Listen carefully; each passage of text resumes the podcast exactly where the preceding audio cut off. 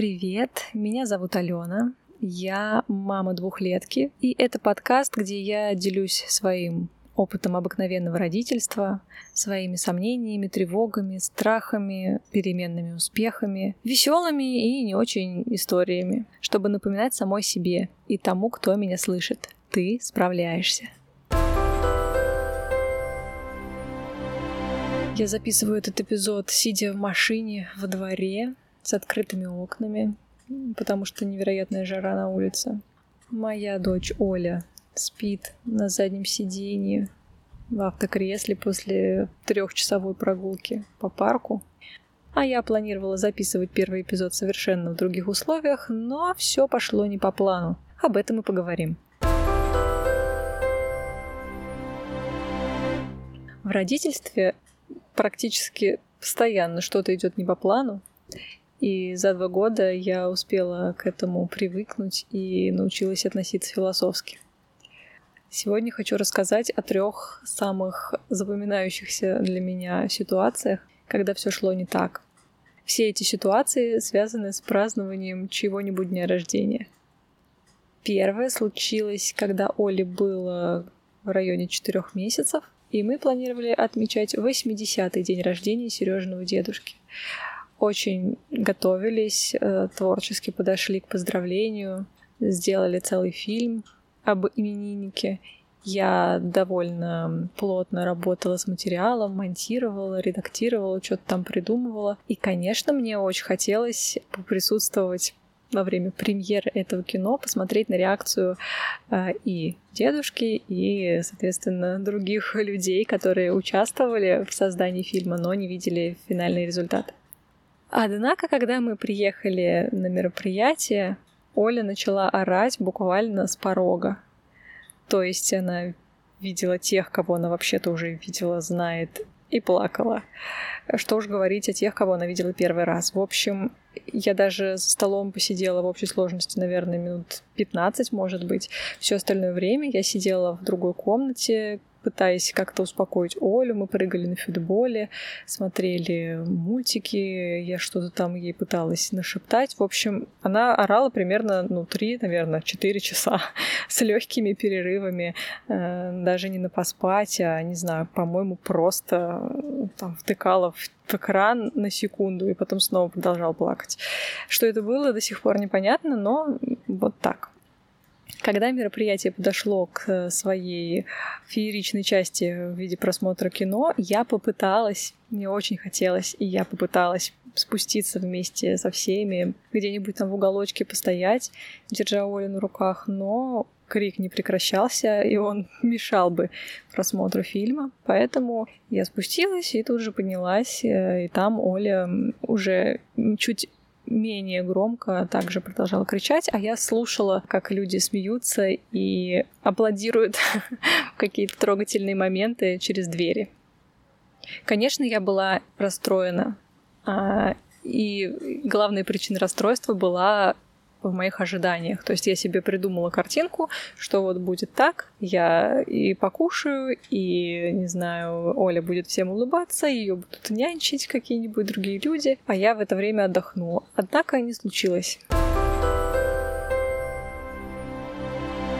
Следующая история произошла в марте этого года. Нас пригласили на юбилей дяди моего мужа в кафе.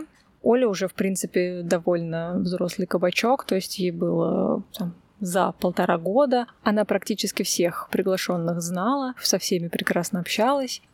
В этот день Оля, разумеется, не легла на дневной сон в привычное время и уснула примерно за пять минут до места назначения в машине.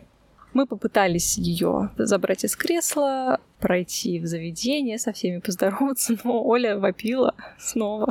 Она плакала, она была не в духе, и мы решили, что я вернусь в машину, мы доспим, и потом, когда Оля проснется, я приду. В итоге, кажется, час точно я сидела с ней на руках, Оля спала. Я смотрела на вывеску кафе, мечтала о том, как я там покушаю, и выжидала нужное время. В итоге Оля все-таки выспалась, тоже не сразу, но повеселела. Мы там поели, пообщались.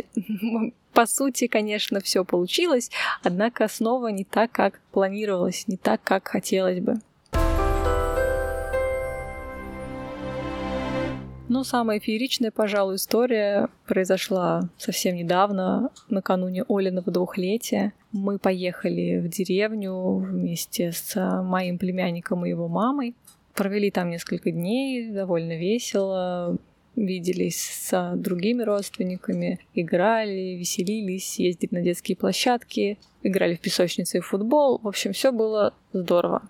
А, накануне дня отъезда вечером Оля играла э, в тазу с водой, который она заныривала там с грязными ногами после того, как побегала по песку или земле, в котором бултыхала все, что могла, и классика жанра, она глотнула немножко этой воды. Ну, так делают, наверное, многие дети. В ванной или в душе пьют то, что пить не надо за волей грешок этот водится, но это была уже не вода, какая-то жижа, она ее тоже глотнула. Конечно же, мы сказали, Оля, так нельзя, что ты делаешь? Она посмеялась и продолжила играть, но уже вроде бы ничего не глотала. Однако аукнулась эта водица всем нам. Э, Оля подцепила предположительно ротавирус, и ее рвало с часу ночи, часов до девяти того дня, когда нам надо было уезжать. Я ужасно испугалась. Я подумала, что это просто отравление. В общем, мы ее там отпаивали, выхаживали, но ее рвало и водой, и уже вообще почти ничем. Из нее выходила желчь. Это было мучительно и страшно, но в итоге часов в девять Оля оклемалась, попросила поесть, э, попить, и даже это все задержалось у ней. В общем, мы поехали домой, я очень переживала, как она вынесет дорогу. К тому же я была за рулем и не могла за ней ухаживать в эти сложные моменты. Но спасибо моей невестке, она подстраховала не только своего сына, которого укачивает в дороге иногда, но и Олю. В итоге все доехали прекрасно. И мы были настроены решительно, что завтра суперски отметим Олин день рождения проконсультировались с педиатром, даже выезжали на прием. В общем, вроде все нормально, никакого обезвоживания, все ок. В ночь на Олин день рождения накрывает меня. Меня тоже рвет, мне плохо, у меня болит голова, я не могу ничего есть, вообще не могу вставать, потому что меня сразу тошнит. А на этот день у нас была запланирована фотосессия семейная на нас троих и застолье за городом. Я наивно и неосмотрительно не теряла надежды, что я оклемаюсь к обеду, все будет нормально. Но фотосессию мы, конечно, перенесли. Однако мудрые родители, родственники сказали, что мы вас вообще-то не ждем, а вдруг у вас ротавирус. И мы остались дома, и это было прекрасное решение. Мне дали возможности поспать и просто полежать.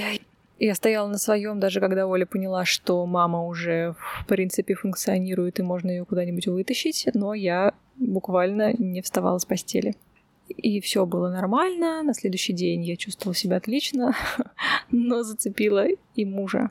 И, как оказалось, зацепила еще и невестку, и племянника, а потом еще и брата, и мою маму. В общем, семь человек пострадало после этого фатального глотка грязной воды. С одной стороны, довольно печально, что мы не отметили двухлетие так, как мы бы хотели. С другой стороны, главное, что не расстроилась Оля, которая еще не особо понимает, в чем прикол дня рождения. Мы же тоже отнеслись довольно спокойно к тому, что планы сорвались, потому что, во-первых, они не были столь грандиозны, как могло бы быть, и родственники наши все равно встретились и все равно устроили застолье и отлично посидели. А мы перенесли фотосессию и в более бодром и счастливом состоянии пофотографировались чуть позже.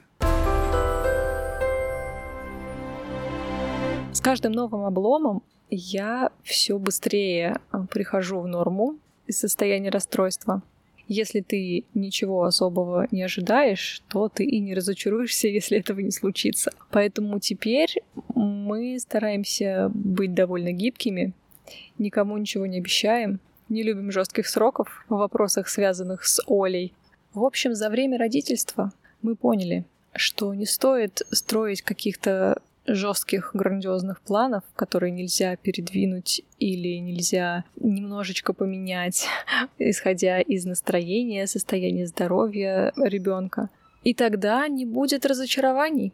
тогда ты будешь всегда уверен, что если не получилось то, что изначально планировалось, то какая-нибудь другая конфигурация мероприятия все равно состоится. К тому же, вместе с ребенком даже самый обычный день может превратиться в праздник. Э, например, когда мы болели ротавирусом, я лежала практически сутки, спала днем, и, честно говоря, представить себе лучшее празднование дня рождения моего ребенка я, пожалуй, и не могла. Поэтому теперь все наши планы представляют собой какой-нибудь конструктор, пожалуй, а, и мы можем поменять местами составляющие, а, изменить время, изменить состав участников, и это позволяет не очень сильно расстраиваться, когда все идет не так и не по плану. Спасибо, что дослушали мои истории под аккомпанемент кондиционеров и свистящих качелей до конца. Если вам нравится меня слушать, подписывайтесь на этот подкаст на ваших любимых платформах. Ставьте сердечки, звездочки, подписывайтесь на телеграм-канал, чтобы читать другие истории и делиться своим опытом. Даже если все пойдет не по плану, услышимся через неделю. Пока!